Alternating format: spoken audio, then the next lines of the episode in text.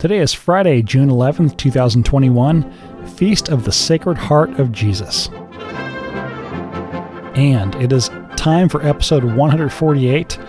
And in honor of the feast, did everyone have a feast? I know that uh, my wife and I uh, had our delayed date night, and we were just chatting a minute ago.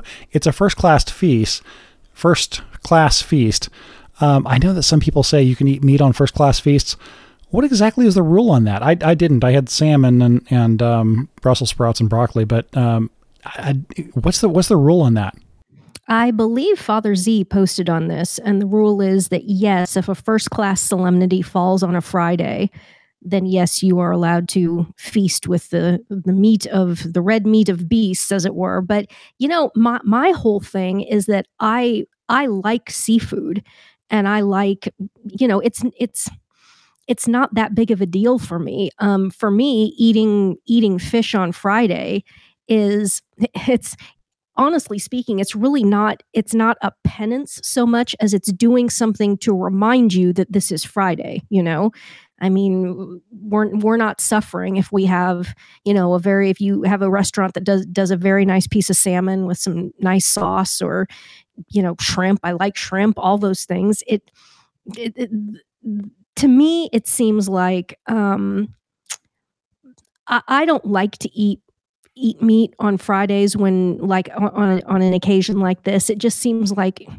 seriously you can't you can't do one little teeny teeny tiny thing to to remind yourself of the reality of our Lord's passion and death and I mean, and he's he's so good and he's so loving. He's he's like, it's okay, just go eat this other completely delicious thing today, but do something to to remember me and remember my passion and think about my passion. And it does, even though you're eating something that's delicious and you love it and you're, you know, it's it's no problem at all, no problem at all it does make you stop and think oh i can't have that i can't have that and the other thing is is I don't know, you shouldn't be um you shouldn't be ostentatious about it obviously, but it comes up in conversation, you know, when you're in a restaurant and you're you're talking to the wait staff, you're talking to your waiter and it, it doesn't come up every Friday, but it comes up once in a while where you say, um, you know, it's Friday, it's Friday, so I need to, I need to have something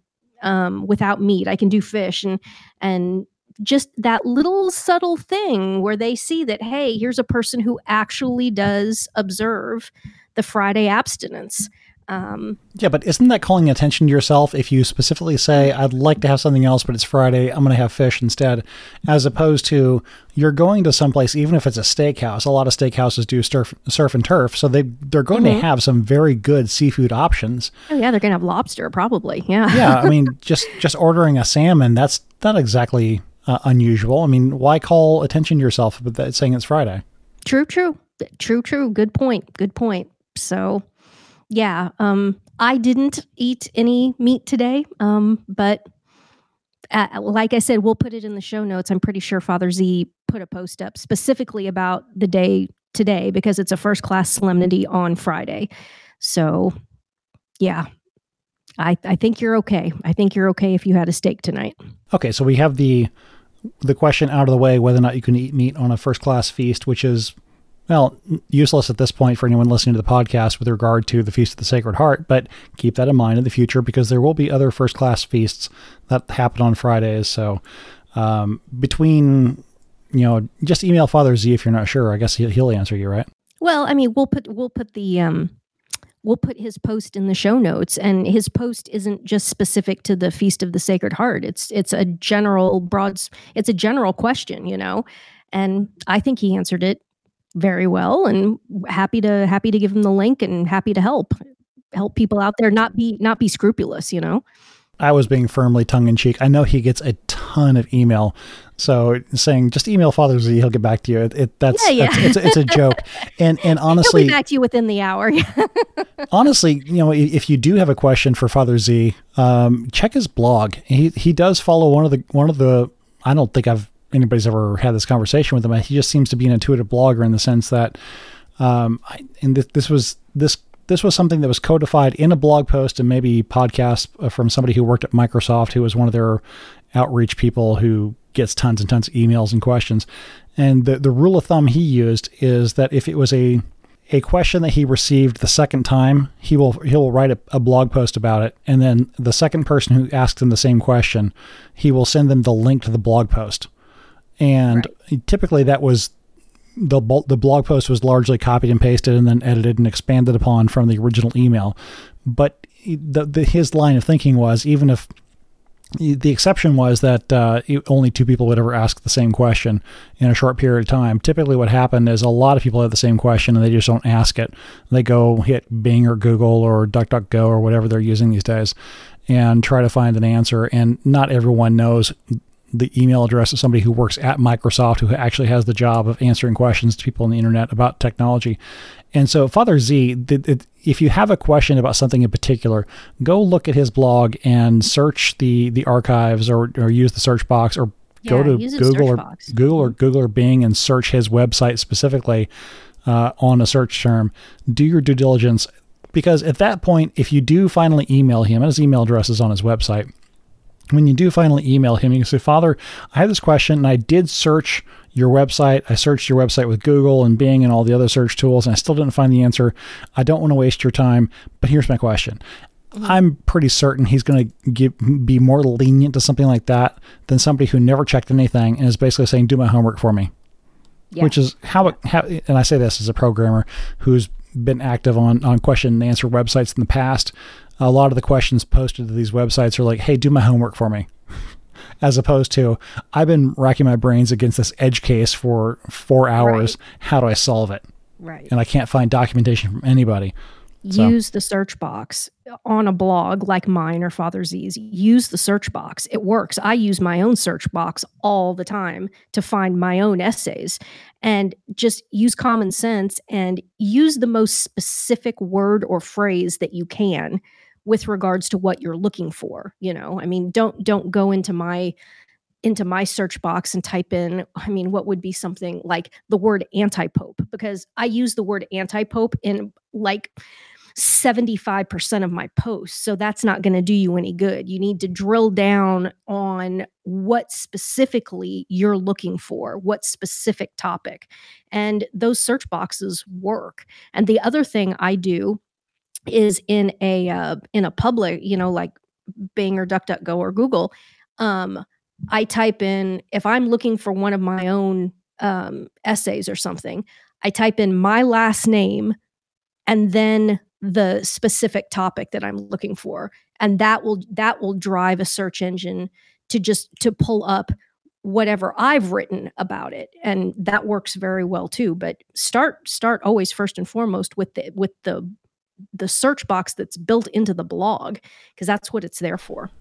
Although uh, it's not always the best one and i'm i already wrote down that i'm going to put in the show notes uh, a link to how to maybe it'll be a collection of links or maybe i'll have to write a blog post about this or i'll find one and link to it. Uh, the different ways you can use the search engines to specifically search your website because your website is a wordpress engine so mm-hmm. if you were to search on the word anti-pope, you're going to get the phone book. You're going to get half your blog at that point. Yeah, yeah. However, if you go into Google and did site colon barnhardt.biz space and then your specific search term, what that instructs Google to do is say, only look at the website barnhardt.biz and then apply the search term to what your huh. database knows about this. Each okay. website's a little bit different. DuckDuckGo is just Google and drag. Well, it's not drag. It's it, there's a there's a privacy layer involved. So Google doesn't really get much information uh, from DuckDuckGo or any information. I'm not exactly sure. I use DuckDuckGo all the time, and I'm not worried about it. Um, there are a handful of good search engines out there. Bing is a halfway decent one because Microsoft they're they're not sufficiently organized to do evil in the world outside of vaccines. When it comes to search engines, they are not uh, sufficiently organized to uh, do evil. Uh, if Apple had a search engine, they really would not be cert- organized uh, to do things evil. Uh, there are some other ones like Searx, or I think it's pronounced Search. I'll, I'll I will develop this link in the show notes. It may end up being okay. a blog post on its own, but the, the the point is that you can go to Google or your favorite search engine and, and and tell your search engine look just at this one website, whether it's Father Z's website or Ann's website, and then apply this search term to your known database of the, about this website and pull mm-hmm. up information. And there are times where, uh, of late, uh, I try to find the do a search on the word ivermectin, and it gets the phone book. So it's like, okay, yeah. that's not really what I was. That's not helpful. I'm looking for a particular term, and the WordPress search engine is not. It's not Google. That's not what the WordPress team does. They're not search engine experts. They're content management system people. So even if you give a precise search term in the WordPress search, it may not, re- it almost, uh, if it's a precise search term, you almost certainly will not get the same result from the search box there as you would by doing a site uh, specific search on a search engine. Mm, so I'll, okay. I'll develop that some more. But uh, I mentioned ivermectin on purpose.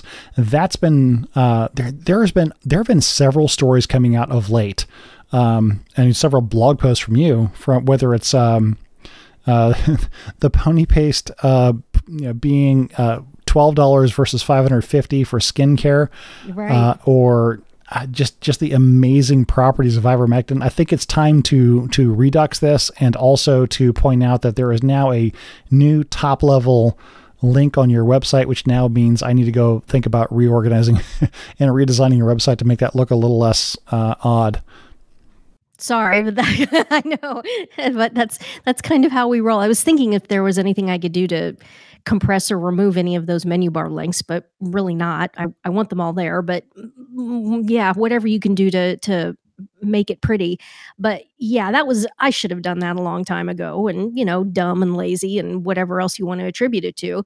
But I just it just finally got to the point where, you know, all of these emails are coming in and coming in and they'll continue to come in and that's fine.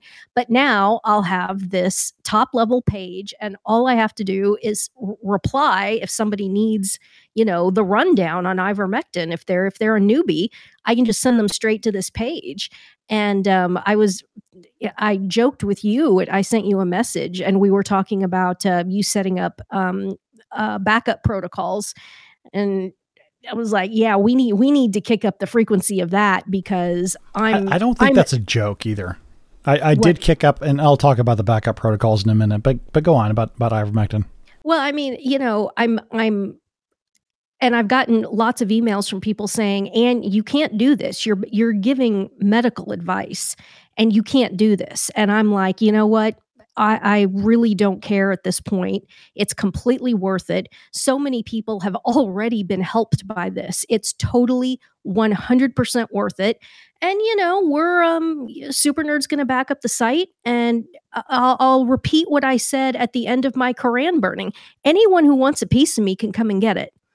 Um, but I, am not playing these games and I'm not going to cower in fear and I'm not going to withhold information of about this drug, which is basically the safest drug in the world and is efficacious against cold and flu viruses and and heaven knows what else. I mean, it's it's clearing up rosacea. I there was a post where they're going to say, "Well, what are you going to say next, Dan? That's the cure for cancer." Um, actually, there are some there are some indications that it has anti-tumor properties. And that was I from mean, the that document was from the CDC, if I remember correctly, or yeah. was it the New England Journal of Medicine? It, it was a real document. You know, I'm gonna, yeah. I'm gonna put this in the show notes. Yep, absolutely. I mean, I am I am so so far past being afraid of anyone or anything at this point. I mean, if you all think that I was unafraid a decade ago when I burned burned that Koran, oh, it's it's just gotten I've gotten way way way more bold and less fearful. What whatever. If anybody wants a, a piece of me, you can come and get it. You can come and get it and if if it's god's will that i go down in flames then nothing can prevent it. And if it's god's will that i don't go down in flames then nothing can cause it to happen S- except my own self-sabotage i, su- I suppose. But um no, it's totally worth it. You're damn right. I'm going to be giving out medical advice, and you're damn right. I'm going to be telling people about this drug. Um, just had sent to me, just landed in the email box before we started recording, and I put it on our our little chat group. Good morning. They're, they're scared. Good morning, America. I don't know what day it was. It's got to be within the last. It was either this morning or yesterday morning or whatever good morning america some some uh female glamour puss witch doctoress is right there saying no there's there's rumors circulating on the internet that ivermectin is a treatment for covid and that is completely false. There is absolutely no evidence whatsoever and using using drugs off label is incredibly dangerous. And it's just you lying lying lying hag just sitting there lying through her teeth. And, you know, the willing thralls, I mean, let's face it, the kind of people who at this point are still watching news programs like Good Morning America. I mean, who, who, who in their right mind would be watching it, would be consuming any of this garbage media at this point? These people have done nothing but lie. But I've got I've got this YouTube clip of this happening. And the thing that's interesting, and we'll put this in the show notes too, is look at the look at the comments underneath this video. 100% of the comments were pro ivermectin saying um, you are lying there are there are you know 60 90 published studies, over 18,000 participants. This is the safest drug in the world, 3.7 billion doses in the third world since the late 1980s. This is the safest drug in the world. She's lying, you know, and Well, India is a true. case study about this. I think you mentioned the state of Goa in yep. India, they basically have, I wouldn't say no instances of COVID 19 versus some of the other states where they have banned ivermectin and those states have real problems right now. The escalating cases well yeah you you withhold the one thing that or one of the things that will definitely help knock this down and treat it. Mm-hmm. what do you expect? And prevent it. Yeah it's a prophylactic. I mean the the case numbers it's there was goa was the first one and then there was another um like huge province in in india that jumped on the bandwagon as well I guess it was, I think it was New Delhi. It must have been New Delhi. And oh, I know the post I put up. It was New Delhi and Mexico City. You know, those two low population rural backwaters that they are. They started giving out ivermectin and their case numbers just plummeted. And it wasn't it wasn't the seasonal. It wasn't the normal um, you know, onset of summer seasonal. It the the drop off was so sharp and so severe the seasonal tapering off that usually happens is it's it's significant but it's far more gradual. These things were just the numbers just fell off a cliff as soon as they started giving the stuff out.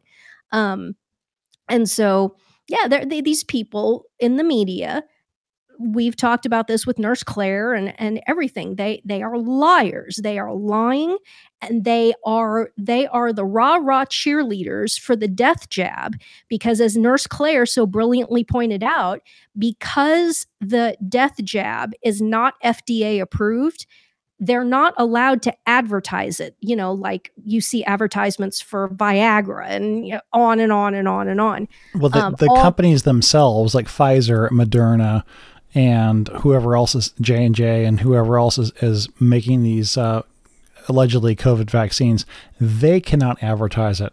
But states on the freeway overpass, yeah. they can advertise it. Mm-hmm. And the news media, what do you think this all is? This is just this is a large money laundering operation wherein the news media is doing the advertising for them. Um, and oh, we, so, we have mentioned the podcast No Agenda probably, I don't know, 20, 30 times in the last mm-hmm. um, year or so. Yeah. One of the things they're very good about is breaking down because both of the hosts of No Agenda are media people. Uh, one was an MTV VJ and then top 40 radio station. Uh, he was he started a company. It was all all about really selling ads. The other guy has been a print journalist and involved in the industry for a long time. They understand how the sausage is made, mm-hmm. and when it comes to uh, selling something through the media, you can either buy an ad outright, the, the the commercials that show between news segments, or you can do what's called product placement, right. where you can get the either I mean, Norman Lear Foundation has taken this one uh, high art, where where granted they do cultural programming, but still the the advertisement can be built into the program itself. Whether it's a news program, if you've ever watched your local news and they they suspiciously mention uh, the Sears Roebuck uh, catalog for some reason. I just picked that one because it's, it's, antiquated. Nobody gets that anymore. But if if that name comes up four or five times, or just pick any names, if it's you know Walmart or Menard, if around the Christmas season, that was that was one of the one of the they point out every single year that always shows up. And of course, we're out of cycle for this right now, but they they point out that every year going into the Christmas season, there will always be in your local media at least one or two stories of some secret Santa paying off the layaway of purchases at some Walmart somewhere. This mm-hmm. is a paid ad from somebody at Walmart.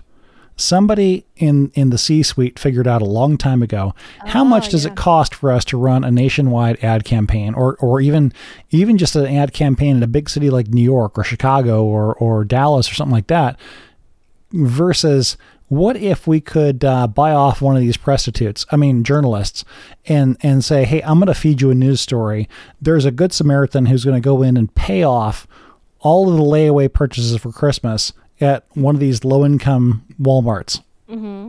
well that's an advertisement for walmart because and, you didn't and, hear. Or, so you're saying Bentonville is the one who's paying off the quote unquote, or they're just they're just crossing off the, they're just crossing the debt off of the ledger themselves and then not? saying, I mean, yeah. it, it, could it could be a regional marketing manager. Um, who, who his whole point is he needs he needs to have the Walmart name or she have or whatever pronoun they prefer. Uh, they need to, they need to have the Walmart name showing up a certain number of times in news stories and having mm-hmm. a certain profile. So yeah, they've got a discretionary budget to either go run ads or they can say, oh, I've got I've got three quarters of a million dollars to run ads or just do anything to get the Walmart name up. How mm-hmm. about I mm-hmm. go out and just start paying off um, the layaway purchases? The layaways, yeah, yeah. Mm. Tricky, tricky. Mm-hmm. Of course, the secondary question I have is who's doing layaway these days? Right. Isn't everybody putting it on plastic? that's what I assume, but I don't. I don't know. I I've not been in a big box store in years and years and years and years. I wouldn't even know if they're still doing anything like that. IKEA makes some good stuff. I go to their stores every once in a while. Anyway, I took you off track from ivermectin and or from from the the vaccines, and the vaccine companies are not allowed themselves to do the advertisement, which is why they're relying on all the usual Media. people they pay for for their things.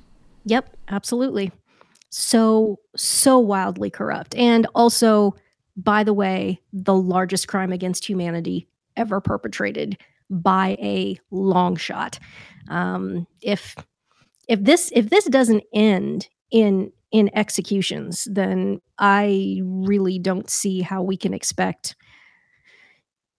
post-christian western civilization to continue i mean this is there needs to be Nuremberg 2.0. Um, we talked about this the last time.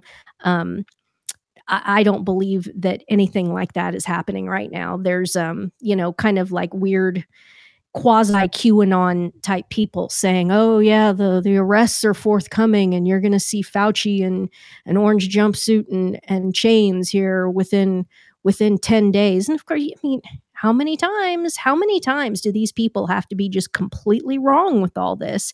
But people just keep going back for more and going back for more. I mean, the QAnon thing that drug on for over four years. It's still um, dragging um, on. It's still dragging on. What's the new date now? August 15th or something like that?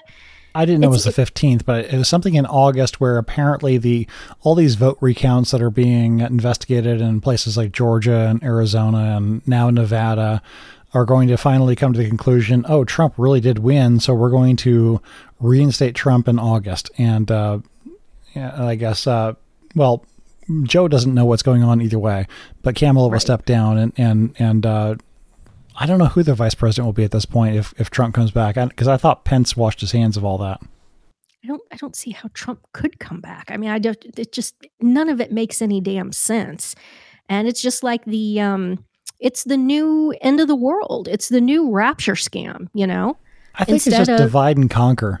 Is just keep, also that yep. just keep running that program over and over and over, and yep. all you do is aim it at the people who are nominally not decided yet, and get it more and more polarized and radical and just make people make a decision. That's the only thing that's now a sin is to not condemn one side or the other, to mm-hmm. get you radicalized one way or the other, so that when we do, you know, pull the fuse on something else, everyone will literally start shooting at each other because we can't agree. Yeah, and there's no there's no proportionate sense sense of anything. Um, but I I do have to say I have to eat some crow that I thought that um, I thought a lot of people were going to lose it when Trump turned out to be, you know, the kayfabe that I think it's pretty obvious that he was. But I'm really impressed. I'm, you know, just in my completely non-scientific perusal of com boxes and and just talking to people and um, one of one of the the best examples of this is Vanessa. You all remember from the You Can't Suppress a Vanessa podcast that she worked for the Trump campaign. She worked on recount stuff. And she's the first one to say now, now that it was just, it was all shady. And I think what's what's really pissing a lot of people off right now is that he was and still is pushing this damn death injection crap.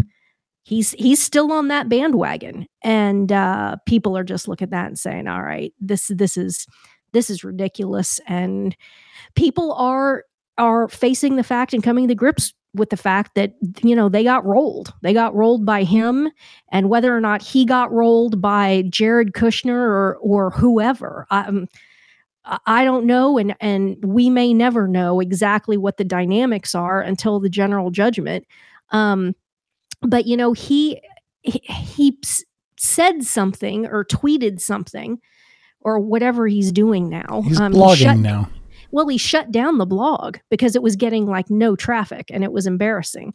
Um, isn't it interesting that he he his his paradigm worked on Twitter, but it didn't work in in any sort of a long format at all because he's he's not that bright. And so he he tweets out this thing and says, and he's talking about um, you know, it's horrible what you know, Facebook has deplatformed Nigeria. Um, they shouldn't be interfering. And then he he ends it by saying, you know, maybe I should have maybe I should have shut. Oh no, what is it? Nigeria shut down Facebook and Twitter because they were censoring in with re, with regards to the Nigerian presidential election or something. And Trump said, um, maybe I should have done the same thing. Looking back in retrospect, his last sentence of this is, but I didn't because Mark Zuckerberg kept coming to the White House and having dinner with me and telling me how fantastic I was. And you're just like, you've got to be kidding me.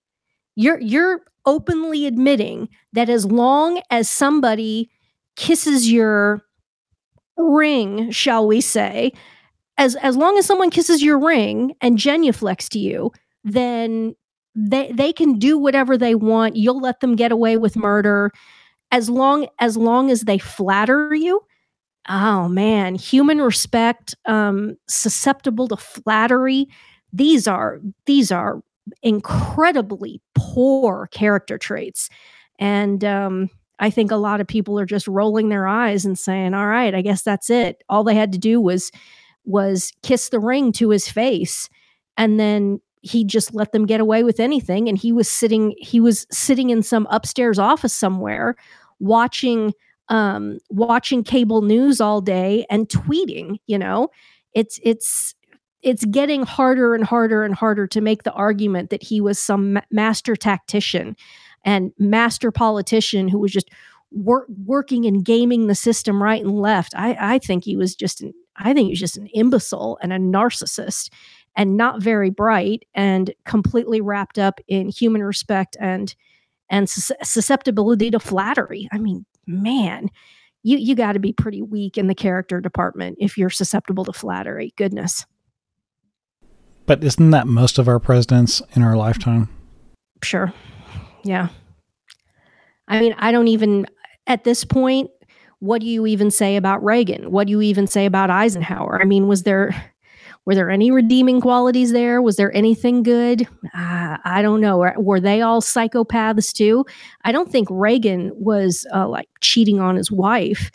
But I think Wait, all which the rest one? them. Nancy Uh-huh. Nancy wasn't his first wife.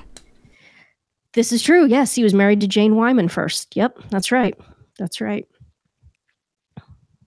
So, I don't know. It's uh it's really dispiriting and watch watching the whole thing just kind of implode on itself. And you know, now we're in the situation that we're in now.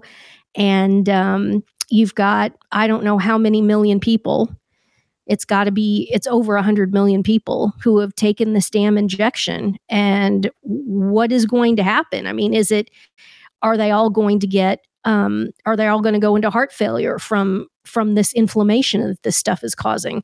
Um, what's going to happen this september october when the next cold and flu season starts? Are there going to be legit mountains of dead bodies now that all these people have taken this this injection which is going to every every indication is this thing is going to cause a hyperimmune response when people are confronted with the next season of uh, cold and flu viruses.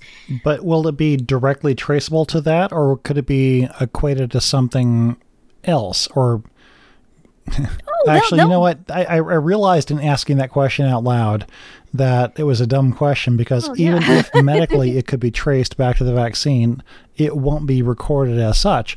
And I just saw something recently about uh, they they've changed the and I forget who they is in this case, CDC or whoever has has changed the the counting rules for cases that if they, they don't count somebody as COVID nineteen positive anymore unless they're ad- admitted to the uh, intensive care or die Wow. Hmm. um, you know, just an approximate, you might a a passive. I think that person might be COVID positive. A year ago was enough to call it a case. Now they're saying Yeah. no, you can't call it a case unless you've got proof in triplicate three times over. Isn't that something? Isn't that interesting? And also, Nurse Claire and everyone else in in medicine who's honest and speaking out is saying, look, the vast majority of people who are in the hospital right now, allegedly with COVID, are quote unquote fully vaccinated. So, yeah, it's w- what is this death injection? And that is going to be what's fascinating. And that is going to be what history is going to have to bear out. We're we're living in it right now. Let's like we're in World War II right now. This is 1942, 1943 right now. We're only going to be able to um, figure out exactly what this thing is and what happened. Um, it seems very, very clear to me that this was a joint operation between Anthony Fauci and the U.S. government and this this lab in Wuhan. It was they just laundered money to fund this um, gain of function viral research.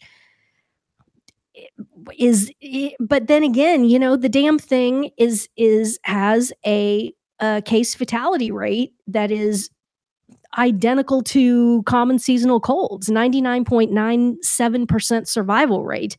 So um again I, I i have to be i'm my position on the whole thing is that it, it was obviously premeditated. We've got Event 201. We've got the 2017 Johns Hopkins document. We have the um, 2010 document, which is, I think, from the Rockefeller Foundation, if I'm not mistaken. Um, this this was all meticulously planned. Oh, and not only that, but Fauci in 2012 or 2013 saying that even if we had a global pandemic as the result of uh, gain of function research, it would be worth it. Yeah, nice, fantastic. Um, but I mean, clearly th- there was no pandemic. It was just it was just a cold and flu season. The objective in all of this is obviously the the the injections, these fake non-vaccine vaccines, and the whole economic totalitarian great reset. Um, and it's going to go eventually. We've talked about this. It's going to go to the elimination of the fungibility of money. Um, my money will not have any buying power, so to speak, as compared to the money sitting in the account of someone who is fully compliant with the the COVIDic religion. Um, and so that's their objective: human population reduction through forced injections. Um, and totalitarianism, the in, the institution of a global one world totalitarian political religion. It's the anti-church. It's the final iteration of international Freemasonry. I mean, we're living it. This is it. Um, and so far, really not seeing much significant resistance. I think I think if if the talking heads on the television went on the television tomorrow and said, "All right, that's it. There's a new there's a new variant." And what's the what's the late the latest one I saw? They're calling it like Delta or something. There's a new variant, so everybody has to go back into lockdown right now. I think everybody would do it. I mean, it's uh, except that I think they've they've already pre-announced the variant uh, word too many times. There's Delta, there's a Brazil, there's an Indian, there's a mm-hmm. Belgian. Mm-hmm. I, I, there are so many variants now that people are beginning to realize which one is it, and why yeah. are you all claiming the same thing? And if and if you can't keep your story straight, why should we believe you? Mm, well, we'll see. We'll see if uh, it's going to happen. They'll try to do it again this fall, and we'll see what the response is. We'll see if people go along with it. Sadly, at this point, I think that most people will um, you you watch it's interesting you watch the statistics come out every day and you know fresh uh, case counts and all this kind of stuff. And there are people obviously leftists who are just all in all in on the covidic religion. And they sit around and like on twitter and they're waiting every day for the new statistics to come out. And they are enraged and angry that the case numbers are going down, that the death toll is going down. Um, you know, all of this reopening, you know, they're sc- jumping up and down, screaming that there's going to be dead dead bodies in the streets because you're reopening and people are going out and people are eating in restaurants, and these people are are enraged that the entire planet is not under house arrest. Oh, these and are the same they, people who were actively hoping there there were being mass dying in Texas yeah. and Florida because they opened up. Well, in South Dakota yep. too. I don't think they ever locked down in South Dakota. Right. Um, that they they are enraged that these yep. three states, these governors, these uppity. Who do you think you are? Uh, state mm-hmm. rights. You know, look at the Tenth Amendment. Um, who do you think you are to be saying to be flaunting the the the knowledge of the enlightened, um, bedoctored ruling class? Mm-hmm. And they're they're ruining the the show for all the new world order people who want to push the agenda along because they're showing no we don't have to do any of this and we're fine. Mm-hmm. exactly. Although was, i will say when the fall when the when the cold and flu season comes around this fall it mm-hmm. will be because of the people who did not get the vaccine. Ex- oh absolutely. 100% and that's when and if if the next cold and flu season if the death jab is going to cause these hyperimmune responses and there actually is just horrible horrible death um, that's when people like me are going to start being targeted and um, taken out. Some of I, I, i've always anticipated that with the fall of western civilization that it why do we think if the french revolution went the way the French Revolution did. And all of these other movements end with people being being publicly executed. Why wouldn't that happen this time? Um, there's one answer to that, and that is Satan has learned his lesson, and he knows that um, the blood of the martyrs is what the church will be rebuilt upon. And so I think maybe Satan doesn't want there to be any martyrs because he knows that martyrdom is is so powerful against him. At least and not so, martyrdom for the faith. Right. I think there there definitely will be martyrdom and persecutions, but not directly based on the faith. It could be based on, you know, preaching ivermectin and that mm-hmm. COVID nineteen is just a chest cold, and refusing and, to wear a mask. As I'm I'm still still have never put one of those damn things on. Um, so because the, the people who who were always about wearing a mask and being a social justice warrior and uh, being politically correct and the people who shed tears of joy and posted as such on on all the social media when they got their first jab and then their second yeah. and who tattooed it it reminds me and like okay I, I It's it's a running joke. So everyone who's got the drinking game, take a shot. Uh, it reminds me of a Star Wars reference. If you've seen any of the Star Wars, you know that the clones all turn on the Jedi. And mm-hmm. what's what's mentioned there in canon is that they had an inhibitor chip placed in their brain so that when the Order 66 came through, they the pre-programmed programming kicks in and their loyalty now switches from the Republic to the Emperor, and mm-hmm. they kill all the Jedi. Mm-hmm. Well, there were a couple of uh, clones who had defective inhibitor chips and resisted this, and they were the most hated. So everyone who says no, this programming that they're trying to feed us is crap. We there's nothing to fear from COVID nineteen, and that's that's before we even get to ivermectin and vitamin C, vitamin D, be healthy, mm-hmm. boost your immune system. Hey, hydroxychloroquine is not poisonous. It's not used in fish tanks. All of this stuff I mentioned earlier, the whole idea of divide and conquer.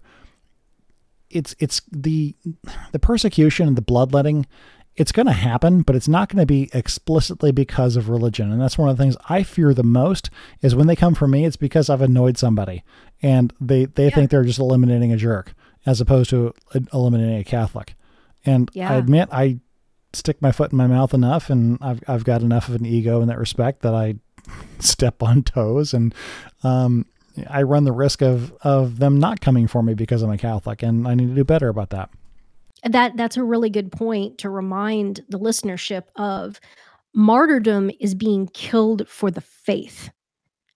Period. That is what martyrdom is anyone who gets shot i mean that's it's it's a very trendy word you know george floyd is a is a martyr saint. Um any anyone who gets killed anyone who dies people are throwing this word around martyr martyr martyr. Doesn't matter if you're the if you're the holiest person in the world.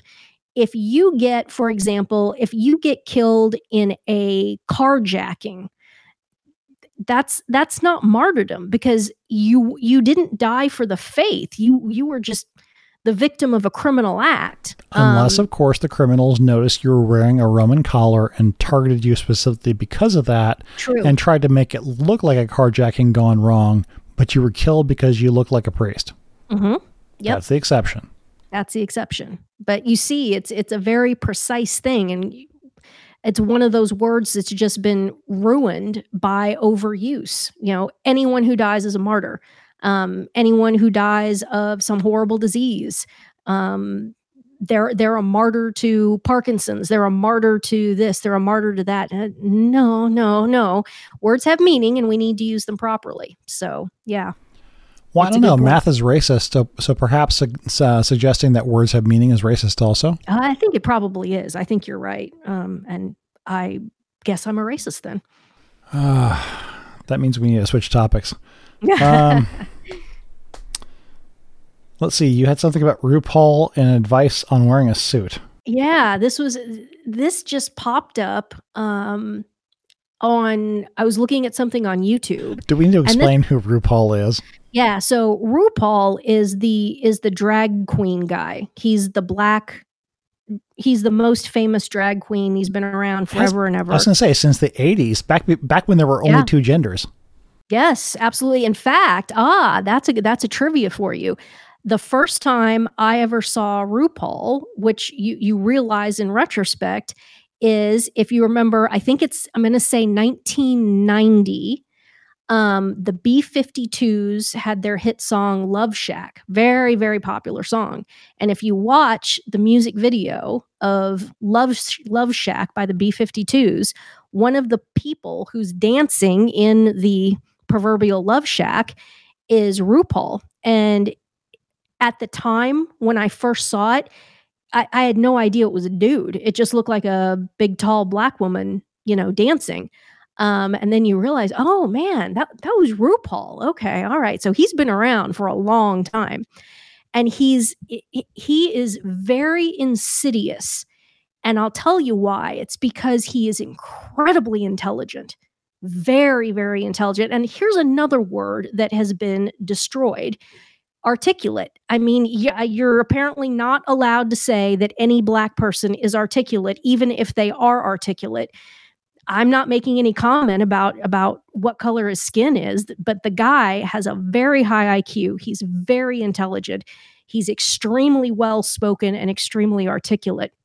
And he says things that are um he says some things that are true, like this anecdote that I'm about to tell. And what's so dangerous about that is that, you know, you sit and you listen to him and he's talking and he's saying these things and you say, well, yeah, that is true. People who are, who are, I don't know, morally weak would then say, well, I like him. And so that must mean that it's okay to be a drag queen because he's smart and he said something that was true. So therefore, his entire life of transvestitism, um, that that must be okay. And see, that's where you that's where you go off the cliff. It's it's scandal. It's base it's a species of scandal. It's kind of like Bruce Jenner being so openly opposed to gay people and transgender people adopting children. Yeah. Yeah. Yes, it's and a rational Bruce- thing to say, but that doesn't mean that Bruce Jenner and his life decisions are something to emulate or even uh, give approbation to. Yeah, and the other thing with Bruce Jenner is that he's fiscally conservative. And so if you sit and he and Bruce Jenner is talking about, you know, fiscal policy in California and and spending and taxes and so on and so forth, he would say things that are true. And then the risk is that people, again, people who are morally just weak and, and wishy washy would look at him sitting there painted up eh, with his fake boobs and all that and say, well, you know, he's saying things that are right. So then it must be okay to be a drag queen.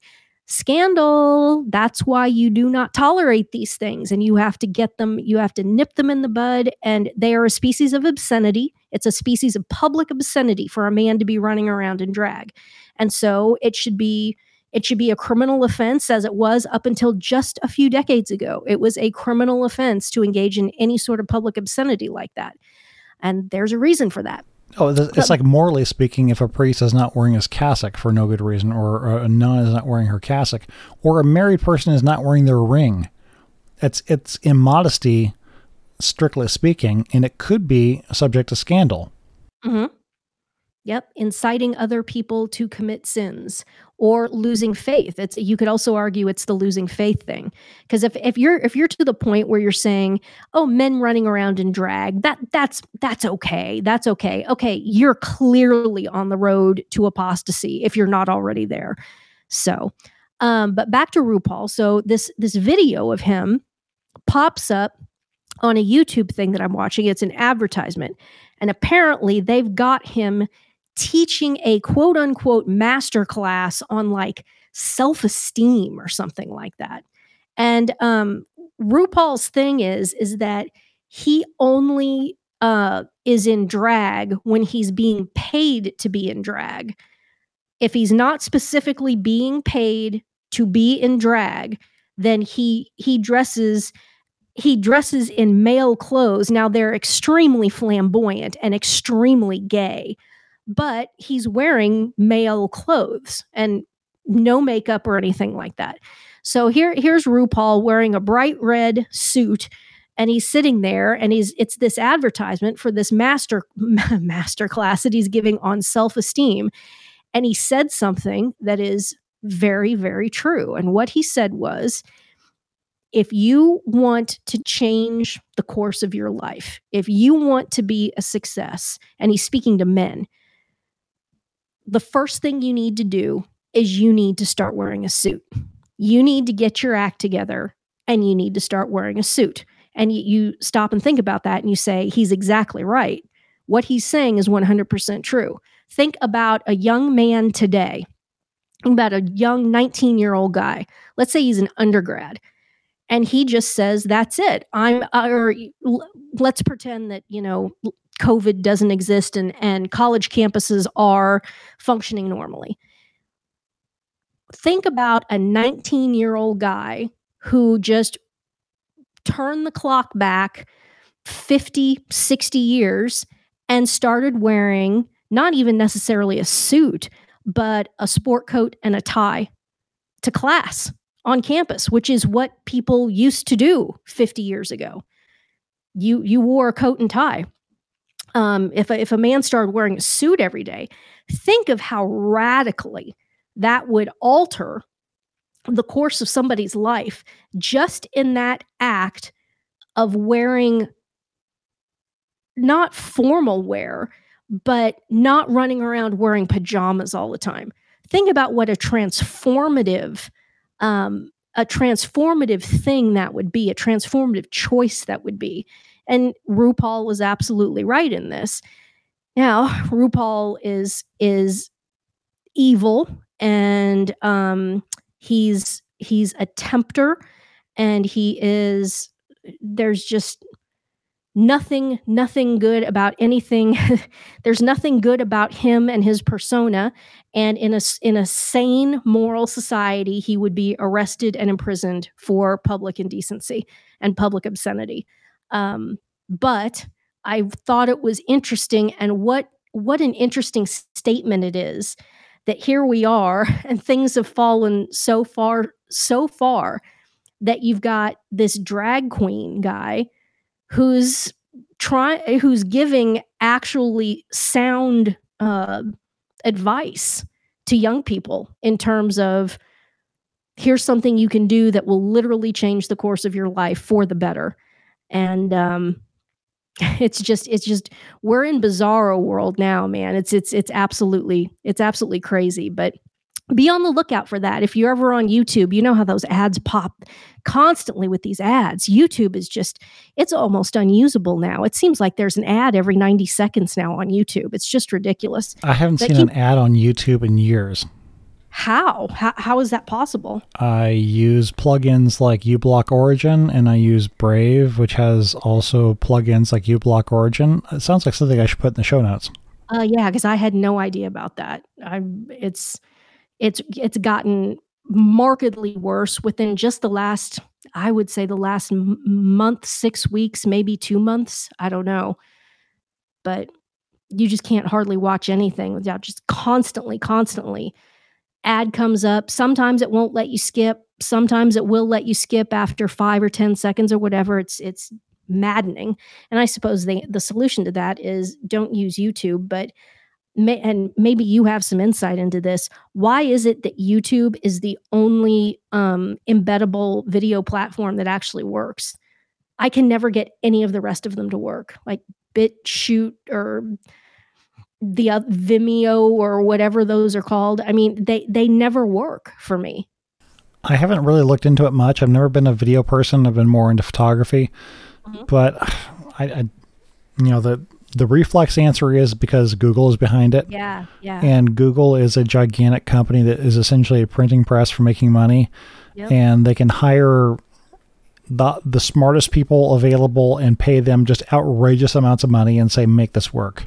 Yeah it, it's it, it's impressive from a technical aspect what they're able to achieve, and they give a lot of it away. I mean, the the one of the technologies they use for making all of their data centers run is something called Kubernetes, which I think maybe two people listening to this understood what that meant.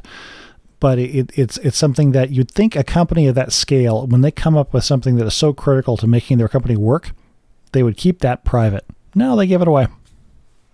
And Microsoft makes great use of it. Amazon makes great use of it, and a lot of other companies. Does it hurt Google that other companies are using it? No, it actually helps them because other people now are looking at Kubernetes source code and suggesting features and code, and it just makes them all the stronger. And it, it, when it comes to YouTube, though, that's a little bit different. Well, it's very different. Um, it's a it's a organization for making money, but why is it so easy to embed? Maybe it's because not everybody has ad blockers on their computers.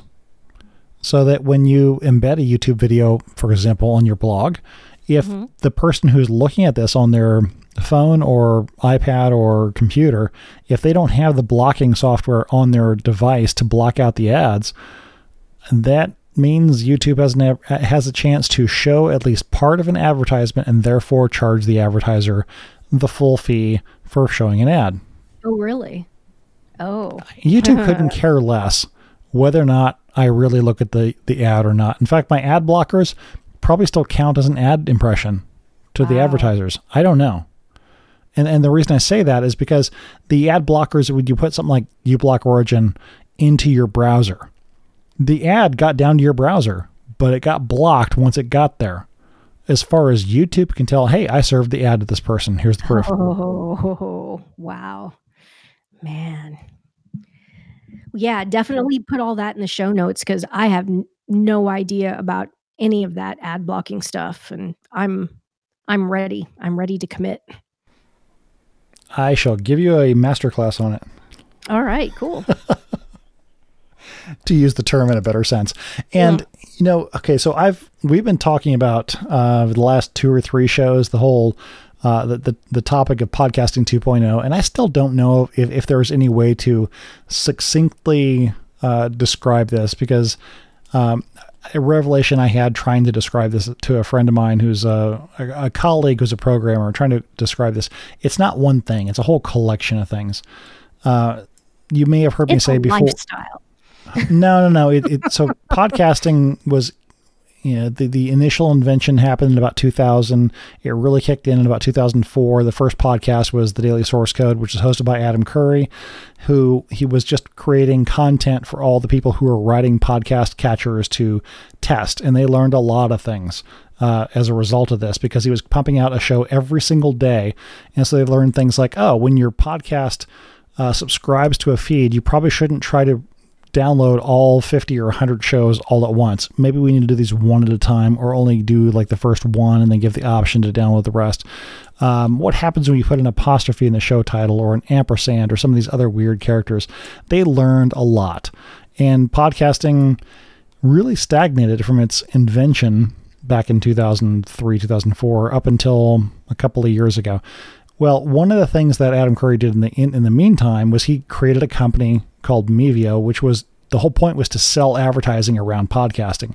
And what they figured out real quick, and it didn't just deal with podcast, they also branched into video and all the rest, is, is they came to the conclusion is that you cannot tell who actually downloads and watches advertisement. You just can't tell. You, you can you can show download metrics, you can show hit counts, you can show all kinds of things. And we we've mentioned that uh, like some of the Nurse Claire podcast, they they show ten thousand downloads. Yeah, that that means that that there there's a lot more people pulling down the podcast, but there's no way of knowing for sure whether or not they really listen to it. Sure, and, sure. And yeah. so one of the things, and he's a big fan of of somewhere along the line, he, he read the Ayn Rand books, and he was really taken by the, the the the notion of value for value, and he's really pioneered this idea of value for value. So he's like, I don't care how many people listen to this, I don't care if you copy the the podcast and rebroadcast it on your own feed, so I have no idea how many people are listening to it. If you like what you're hearing you find value in it, then return some value. And here's the address to go do it. And honestly, if this sounds familiar from the end of the podcast, I stole this from Adam Curry, which mm-hmm. he stole it from Ayn Rand, and who probably stole it from just common sense. Who cares about all the numbers and all the rest? When it comes to advertising, one of the lines I've heard is uh, in terms of you know, advertising executives, they say that 50% of our advertising money isn't doing anything for us. We just don't know which 50% it is. Right. Okay. Advertising is a big smoke and mirrors game. Mm-hmm. And yes. so anybody who is trying to pitch something, whether it's a podcast company like um, Spotify, uh, to to monetize things based on, hey, we're going to uh, create awesome content and then monetize it based on ads. Well, people don't necessarily listen to ads. There's there's other ways of, of doing this the the idea of, of delivering value back based on what you find valuable, yes, of course, it's on the honor system, and I think they the No Agenda uh, crew that they, they they figure maybe one percent of all their listeners ever contribute back. I mm-hmm. I don't know what it is for. I haven't done the math for Barnhardt podcast. Um, of course, I'm only one part of it. Um, I, I just do the infrastructure and backups and all that stuff. A lot of people donate to you that I've probably never heard of, and that's mm-hmm. fine. That you're you're the, the the marquee person on the podcast. They should be donating to you. But um, shoot, there was a point that I was getting at here that I went off on a different well, direction. What is what is oh ad blocking? Oh, ad blocking. Go ahead. Go ahead. No, oh, I mean, it's it's about it's something to do with pay to listen. It, from what I've just seen, the very glancing exchanges we've had about this. It's it's their thought process is it's going to be some sort of a pay to play thing, right? there is a series of initiatives that all fall under the podcasting 2.0, um, 2.0 umbrella. And, and one of them is what you're mentioning here is what's called streaming uh, payment. And there are uh, the one thing, and, and, and actually, we did record. I, I said something about podcasting 2.0 on one of our previous recordings, and I cut it out because I was rambling and didn't make any sense when I listened to it back. And the only thing I would sum this up to is if you're listening to this podcast on Apple Podcasts, the app Apple Podcasts on your iPhone or iPad, don't. Uh, go email me. Email supernerdmedia.com. I'll give you a list of recommended apps you should be using. Um, I personally use Overcast, but I'm also looking at Podverse. I'm looking at Hypercatcher. I'm definitely going to switch to Graphene OS before too much longer, which is one of the reasons I'm looking at Podverse. There are reasons to get off of uh, the the biggest uh, specifically the Apple Podcast app. They've they've broken that. Apple has in the last several months. But um, I always worked on the assumption that most people are listening to it through my website. You know, it's there in a post. You hit the play button. I I, I just always assume that's how most people listen to it. Is that not the case? I have no idea. To get back to the earlier point about advertising, um, the the web host or the the the podcast hosting provider we're using does not make any differentiation between somebody listening in a uh, on your through the listing agent on your on your website versus mm-hmm. downloading it listening to it on their computer or their phone or their iPad or whatever. Mm-hmm. In part because they can't tell. Hmm. They they actually I take that back. They probably can tell, but they're not surfacing that information. Maybe they want me to pay more for the higher level tier for better stats, in which case I can tell them go pound sand. It's not that important to me. No, I, I can tell. I can tell. What's that? What's that? That's the point that you were just making about, you know, Adam Curry said that. He's like, I, I really don't care, not worried about it. Um, it's it is what it is, and and a very, very, very small percentage of the people who come, and it's the same thing with a blog. It's the same thing. I mean, if 1% that's that would be huge if 1% had a had a recurring donation or something like that set up i mean that's that those are the kind of numbers that you're that you're going for really i think well so the streaming payment thing you mentioned earlier there one of the initiatives under podcasting 2.0 is with some of these other newer podcast apps uh, you can set up a, a system where you, you create a cryptocurrency wallet, or it's actually a channel. I, honestly, I don't fully understand this, which is why I'm not pushing this. But there, it, I, I do know that there are, a few podcasts that I listen to, and I'm, I'm following very closely because I would like to mimic this if I could understand it and then translate it in a way that makes sense to people other than me. But using a podcast app that has a cryptocurrency wallet and is streaming uh, pay, uh, payments. It's in the levels of satoshis, which a satoshi is one ten millionth of a bitcoin, or maybe it's a hundred millionth. I forget what it is. It's like 0.002 pennies. So if you're sending hundred satoshis a minute, it it's basically nothing. Well, maybe two or three cents a minute. It, it's small, and and what it what I have heard from the people who have implemented this and are seeing sats flowing in the phrase that is more prevalent is, hey, we're making a lot. It's not, hey, we're making a lot of money. It's, you can't spell stats without sats. In other words, you can see when people are watching, you can see when people drop off because the, the, the, the sat payment correlates to a certain time code in a podcast. So, for example, if we had this rolling right now, we probably see the stat payments drop significantly while I'm doing all this geeky stuff, and they pick up later when Ann starts talking about something way more interesting. Um, it, it, and there's also the feature called boost. So if you find hear something really interesting, like Ann talking about, yeah, it's great when Ru- RuPaul says something good about wearing a suit, but it's still a bad source. Hey, that's a great point. I'm going to boost that, and it's like I don't know, uh, 500 sats or something like that, which is like 20 cents or something like that.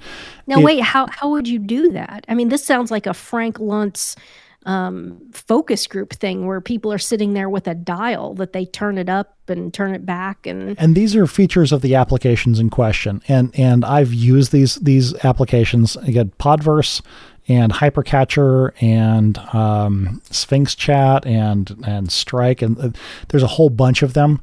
And I will put a link for those who are really technically intrepid and would like to go check these out. Uh, it's called newpodcastapps.com and check them out. Um, the one, the only thing I'm going to recommend, and the only thing I hope for anyone to take away from this, if they didn't catch or understand any of this, is if you're listening to this podcast on the Apple Podcast app on your iPhone, or the Google Podcast app on your Android phone, or God forbid the Spotify app. Actually, I don't even know if we're on Spotify. I hope I we're don't not. think we are. No. Uh-uh. I, I think I blocked it, but I don't know. Um, if you're listening on any of those major platforms like that, please switch. And by the by, by all means, email me. Super, email Wh- supernerdmedia.com. What? What's so bad about them? They suck. Okay. Okay, so the the and and and and Apple broke their app recently. The Apple Podcast app. It used to be that every single instance on an iPhone or iPad or whatever you're running it on would individually on that device go check the podcast feed to see if there's new episodes. So when I would publish a new episode of Barnhardt Podcast, my wife, who uses the Apple Podcast app, would see it on her phone before I do because I use Overcast. And Overcast doesn't directly poll against the podcast source. Overcast has a server process that goes and checks the podcasts on a on a schedule itself. And because it thinks hey, the podcast uh, Barnhardt podcast schedules or it, it it publishes every week, maybe two weeks, sometimes three. I'm going to set this polling interval so it may be two hours between when I publish and when it shows up on my phone. One of the other initiatives of podcasting 2.0 is how do we solve that problem? They've they've built something called the podcast index, so they're tracking three and a half million podcasts right now. That's a lot. And they built this gigantic farm of, of polling robots, basically, or it, it's programs, but um, hundreds of these little um, computer images checking and just all they do all day long is, is go down a list of podcasts and say is there a new episode? Is there a new episode? Is there a new episode? And it wastes tons of resources. And this is just one service doing this uh, podcast index which is part of the podcasting 2.0 initiative. Um, overcast does this. Apple just switched now so that they are now polling all the different podcasts out there. There are dozens and dozens and dozens of these services that are all they do is send traffic across the internet. Hey, do you have an update? Hey, do you have an update? What if we could get rid of all that? And one of the one of the uh, uh, things that came up with podcasting 2.0 is something called PodPing. And what this means is if we implemented this on on um, Barnhardt.biz, I would have to manually do it, and I'm I plan on doing it in the next, yeah, probably a couple months. Um, our podcast hosting provider is probably not going to do it anytime soon. It's just not in their interest. But what it means is when I publish, I would send a ping to the to the podcast index service, and they would publish this onto a blockchain, uh, the Hive blockchain or whatever. And this is honestly the coolest thing and the best. Uh, this is this is probably the first time I've come across any kind of blockchain technology explanation that made sense, and I said, yes, this is something I that it doesn't just make sense. I want to do this, and the practical result is between me publishing a podcast and publishing to the the blockchain service, it would take no more than 40 seconds for every watcher on the internet to see, hey, a new episode just published. They don't have to consistently keep asking um, Ann's website, hey, do you have a new episode? Hey, do you have a new episode? They just sit back and wait and they watch this blockchain and they see the message come across. Oh, Ann's website has a new episode or Ann's podcast has a new episode. I'll go download it now. Okay. I mean, but do you really think that it's that urgent for most people? No, which is why, which is why I, I cut it the last time we talked about it. It, it's it's Okay. it's one it's one of these very geeky things, and one of the reasons I'm bringing it up now is because it kind of dovetails into the aggressive backup scheduling that that I set up on your website right now. Is Oh yeah. uh, it used to be, um, well, four months ago, it was every time I thought about it, which is usually once a week, I'd go run a script to back up your website, including all the files in the database, and pull it down to a local machine and then post it to a secret backup location somewhere on the internet. So if, if my machine or if my house was hit by a tornado and everything was destroyed, then I I just have to go get another computer and pull everything down. Nothing's lost. right. Uh, I've changed this to every three hours now yeah. because you're talking about some interesting things. But that also that also diplomatically stated. Yes.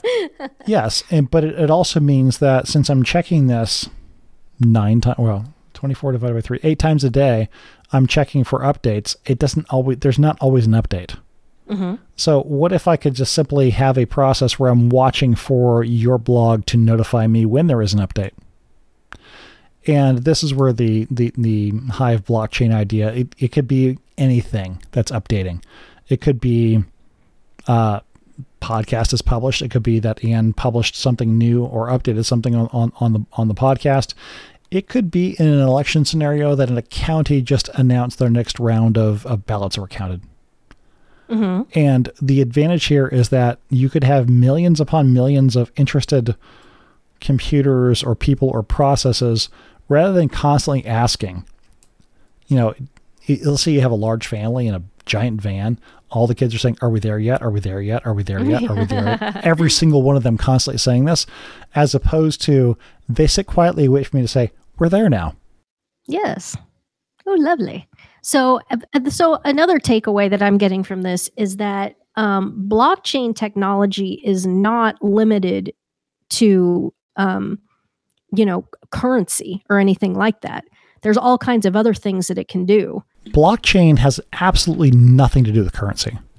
Blockchain is a distributed ledger. Imagine a logbook that is uh, cryptographically constructed in a way that it can't be forged, Mm-hmm. and it's available publicly for anybody who wants to watch it. Mm-hmm.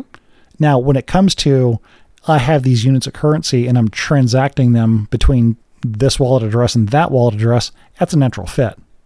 But it does not have to be exchanges of currency. Right. Bitcoin, that's what they do. Uh, if you look at something like Ethereum, it could be contracts. Uh, I want to buy this house, and here are the conditions that have to be met, and the whole transaction cannot be completed until the inspection happens, and I get uh, feedback from the title company about uh, clear title, uh, that the inspector comes back thumbs up, or if I um, if I say that I have no objections to the inspection report, in other words, I could actually escrow an entire payment onto an Ethereum transaction for buying a house. But if the transactions aren't met by a certain time, the whole thing rolls back. Mm-hmm. That is that's contract based. It's it's it's algorithmic money at that point. It, it doesn't have to be money though. It could be a vote. It could be a discussion uh, as as uh, menial as uh, an HOA board saying, "I Mhm. would vote yes if these conditions are met by this particular time," and everybody votes similarly at this time, and the people have to have to meet the conditions. Can all sign this on the public ledger. Just imagine it like a big paper book in City Hall that everyone could theoretically watch at the same time without stepping on each other's shoes. That's what these that's what these blockchain ledgers on the internet do. This is let me play devil's advocate here because you know with we're seeing with the so-called ransomware and and shutting down pipelines and shutting down meatpacking plants et cetera et cetera um i suspect i am not the only person who's listening to you say these things and say you know what we need to not increase our dependency upon the internet and and these digital um, paradigms because that's what's actually looks like it's going to get us in a hell of a lot of trouble here before too long. I think Klaus Schwab is the one who's keeps going on and on there again because they they tell people what they're going to do that they're going to orchestrate um, some sort of a um, broad spectrum digital crash this summer sometime. Um, and so I don't know. There's there's something to be said for being able to maintain non-digital functionality and being able to well, if we're talking about a podcast, I mean you're you're obviously locked in. If there's no internet, there's no podcast and period. Um No, we're back. But- we're back to mim- mimeograph newsletters at that point, yeah, exactly. Exactly. which is a, a, a separate discussion I've had with you. Is I, I have thought for a while there should be an email list, and and people should sign up for in case things go sideways and the and and your blog is deplatformed. You're not the only person who has told me that. I, probably not. I do not. I don't. And it's funny you should say that because my uh, my lovely donation company continue continue to give. I just got an email from the CEO. He's a really nice guy, and it's it's pretty cool when the CEO of the company is your personal, um, he's basically my account representative tech support person. If i have any any issues questions anything and it's very rare because it works like a champion um, i just get on the phone like the telephone with him directly and he solves all my problems. But i just got an email from him that and it said the the email said you know dump mailchimp we now our database can handle all of that for you. And I was like, well, okay, that's good to know that at least the people who have uh, who have ever donated or have a re- recurring donation set up with me through Continue to Give, that there is an email database somewhere there. Um, but I don't know. I've oh my whole reluctance is my my objective with regards to me, my online activities, et cetera, et cetera, is I never want to be like forcing anything on anybody. You come to me. If you want to read what I am, you know, going off about today on the blog, then you go to barnhardt.biz and you read it there. I'm not going to be like banging your door down, sending you emails saying, look at this, look at this, listen to this, listen to this. You come to me. I want to be as as passive as possible in that whole in that whole commercial that you know that commerce between me the content provider and the audience. I want to be passive in that. You come to me. Um i and you know i got to be honest. I i get the email newsletters and and people that are that are emailing their blog posts to me and a lot of them are on and it's it's not I'm, i don't do it in offense in an offensive way. It's just to manage the inbox. I've got a lot of those email accounts set up on auto delete just because there's so much. And i don't want to miss an email from an actual human person who's asking me a question instead of just constantly being buried under mountains and mountains of emails from you know hey go read this blog post i just made. Well you know I I would. Is it linked on Canon 212? Um, is it? Do I check your blog anyway? I mean, it, it's not it's not necessary. I don't think. And I I particularly I don't like to be ever forcing myself on anyone. Even when I was a commodity broker, I I didn't do that. I never sent out newsletters or anything like that. I had a website, and if you wanted to come to the website, and I launched my first, I Barnhardt.biz actually launched in October of 2003. So I've been providing content um, on Barnhardt.biz and all my, you know, market commentary and everything. And then later, when I had the the marketing schools, that was all you come to me. I'm not gonna be I'm not going to be bothering you. I'm not going to be pestering you. If, if you want anything from me, if you want to read what I'm thinking, you know exactly where to find me. And that's kind of been my philosophy philosophy but I absolutely agree with your point about it's just a matter of time before I'm deplatformed and we're going to have to probably change URLs. Well, when that day comes, how do we get the new URL out into the out into the zeitgeist, you know? So it'll probably be Frank Walker will play a large a large role in all that. I I, I suspect that right off the bat. But so your explanation reminds me of a, a, conversation I had with somebody probably let me think 15 20 years ago maybe. It's been a while now. And the topic was about artificial intelligence and this was a literal argument and and not always the most amicable of arguments that went mm. back and forth. And I finally realized at one point we were not thinking of the same term. When I said intelligence, I'm thinking of this as a programmer, in artificial intelligence. I'm thinking of this as a programmer in a complex series of if else and conditional, you know, computer code figuring out, hey, okay, so this computer vision thing sees something that's roughly spherical. Is it a baseball? No. Is it a football from a certain angle? No. It goes through a series of of logical test to see whether or not I can figure something out. And the person with whom I was speaking was coming at this from the perspective of intelligence is the ability to love. It has is it's inherently abstract and requires a soul. And it's like, oh, we weren't speaking of the same thing. You were if not I, talking about the same right. and if I'd understood that's what you meant, I would have never disagreed with you at all.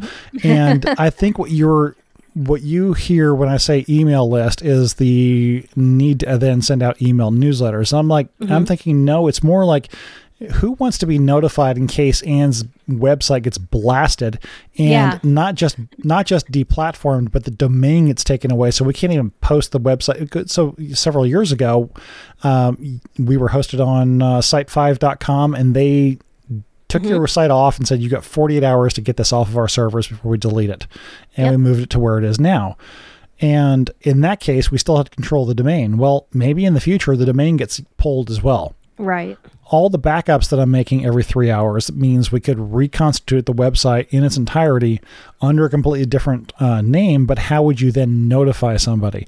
What i was saying is have an email list a list of people who would want to be notified in the event that barnhardt.biz as we know it goes away and has to be reconstituted someplace else under a new name Emergency guaran- contact, basically. Yeah. I guarantee you that if I ever have to email you using that or on that list, it's going to be from an email address you've never heard before.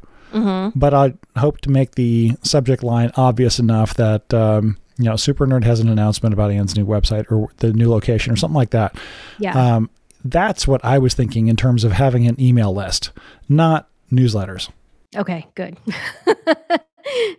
then we we are in agreement on this. And yeah, I think this is something that we should we should do going forward to be just just, just to be responsible adults, you know. Cuz it's it's basically inevitable. It will happen at some point. So, let's be ready. Indeed. Okay, cool. I'm glad we're uh, in agreement on that. Very E- even though it sounded like we're in disagreement. See, people, we're not fighting. Definitely not. Definitely not.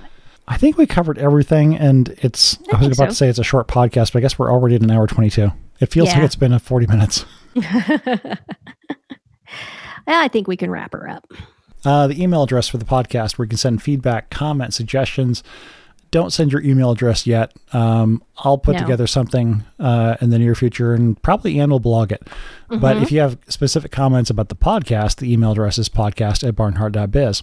Ann expresses her profound gratitude to all of her benefactors, and at least one mass is said for them every single day. And that's a traditional. Catholic uh, Latin mass.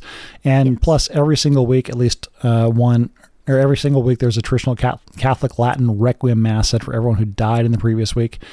Um, you mentioned he's not dead yet, but uh, Canon Fragelli, uh, one of the Yes. uh, Institute of Christ the King priests, he is in serious condition, and and um, he definitely needs our prayer, our prayers, and and um, last I heard, he's still clinging to life, but um things are not looking good. He's on life support and just kind of going sideways is the last that I heard and saw.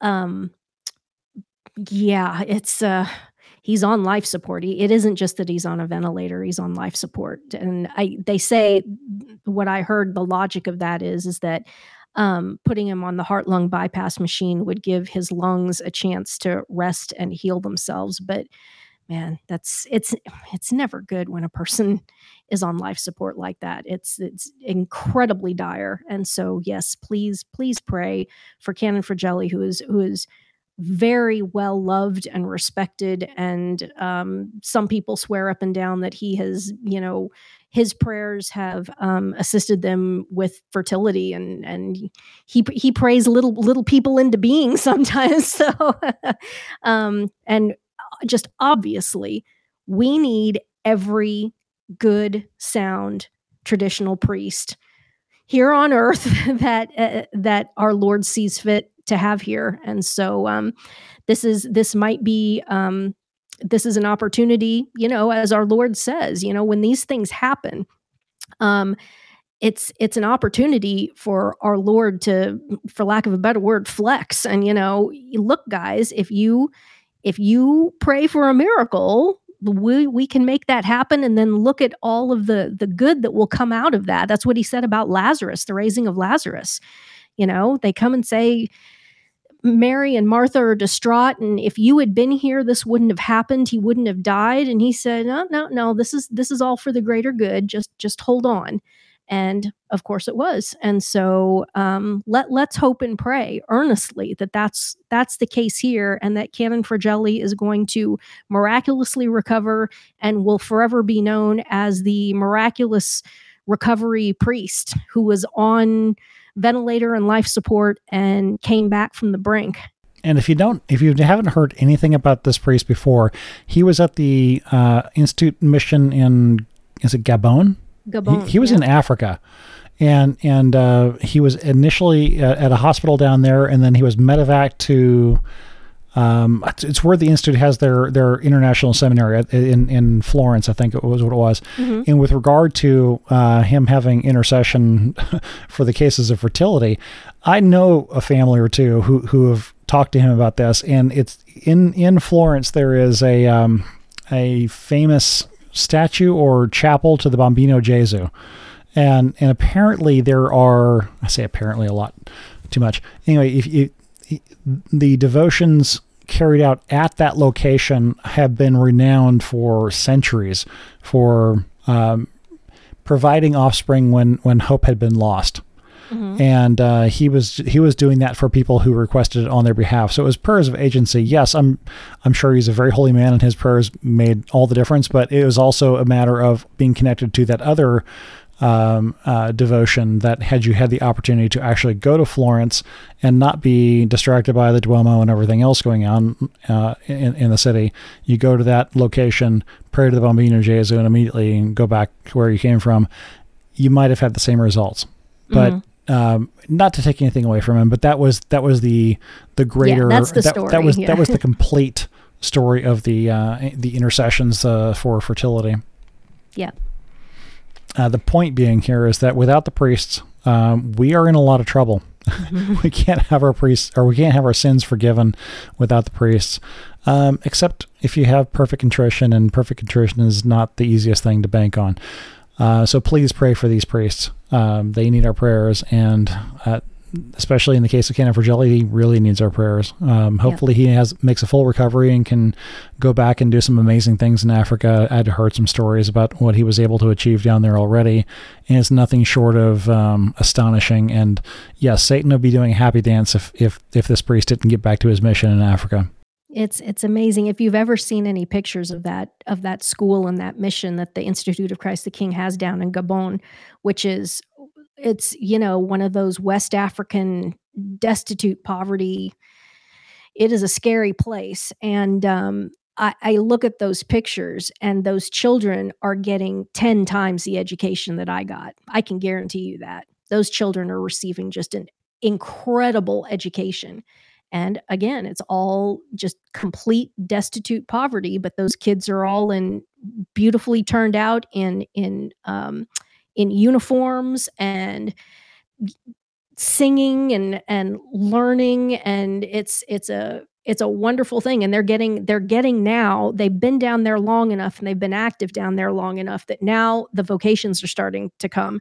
Um, there's i think they already have a couple of of priests ordained who are gabonese but um, I think just looking at pictures and stuff, I think they have now several seminarians in the pipeline. And so, yeah, it's a, it's a wonderful thing that you're going to have these these priests coming from the third world, as some people would say that Gabon is the fourth world. And man, these are going to be these are going to be incredible, amazing priests. You can you can just see it.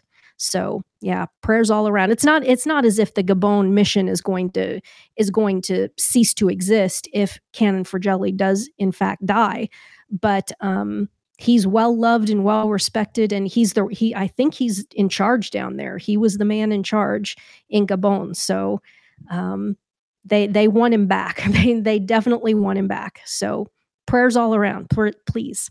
And you mentioned that they aren't, um, I forget the exact word you used, and they're- the the folks in Gabon are not rich or, or, or well off.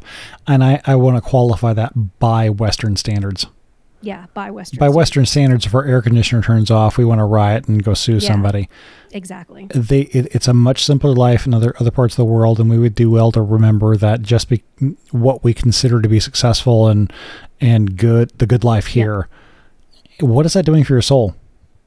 Yeah, and and and you know the the, folks who have nothing or next comparatively speaking I make I'm, I'm making my own mistake here um but if they have the faith and they're learning Mhm. they have more than us yeah, I've and I've heard multiple people who have done significant missionary work in Africa say that the people are just they're happy. They're happy in a way that people in the first world are not happy.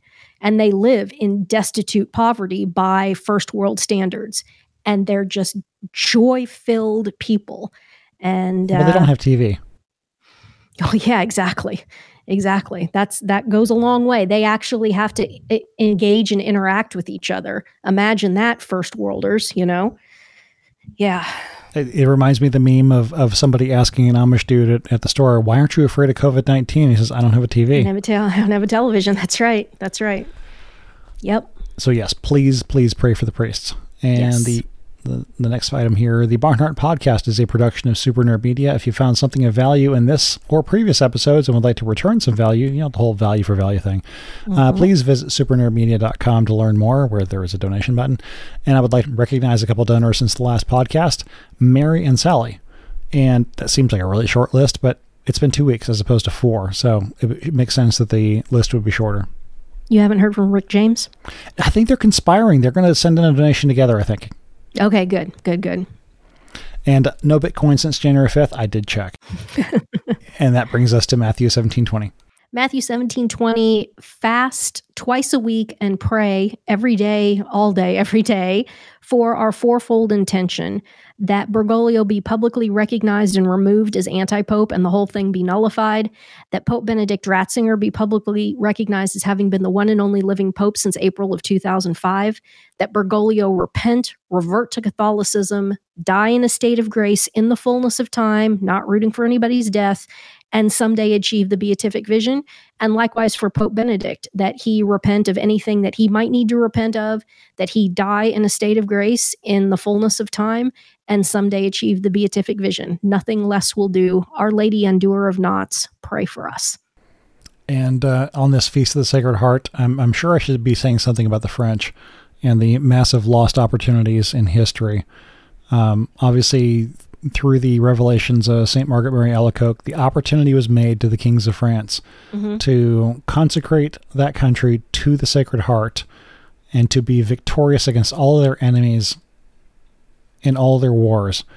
And at the time, you know, France was that was before they were um, generally considered to be a bunch of surrender monkeys. But if you look at where they were up to that point and then look at it afterwards, I have to think there is a direct cause and effect to that. Yeah. But more than that, look at what has happened in the religious political realm in Europe and that has spread worldwide since. Mm-hmm. The French Revolution directly could have been stopped. And not just stopped, but even the spirit that led to it could have been rolled back mm-hmm. had France consecrated the their, they had had the King of France consecrated the the country to the Sacred Heart. And let's not forget that we're the time is the, the clock is ticking with regard to Our Lady of Fatima, saying that uh, the Pope will suffer the fate of the King of France if my if Russia is not consecrated to my Immaculate Heart. hmm We all know how that ended for Louis the Sixteenth. Yeah, so, and- yeah, and- yeah. We think the time is 2029 sometime. I don't know. I don't know the exact date. I'm sure somebody will email me on that. But 2029 is not as far away as it used to be. And um, we're getting there. We're getting close. We're getting there. Yep.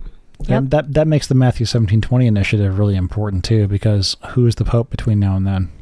Well, it's it's just ever so slightly, ever so slightly important. I've I was always absolutely flummoxed for these past years watching watching trad Catholic pundits and talking heads argue that it doesn't matter who who the pope is or who the world thinks the pope is. It doesn't matter. You're wasting your time. You're tilting at windmills. It doesn't matter.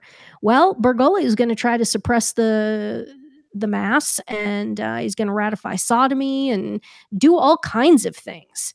Um, and you're telling me that it doesn't matter who the vicar of Christ is or is not. Well, if it doesn't matter, if it doesn't matter who the vicar of Christ is, then the vicariate itself is irrelevant. So what you're arguing is that the papacy itself is irrelevant, which is exactly wrong because it is the rock upon which Christ built built the church.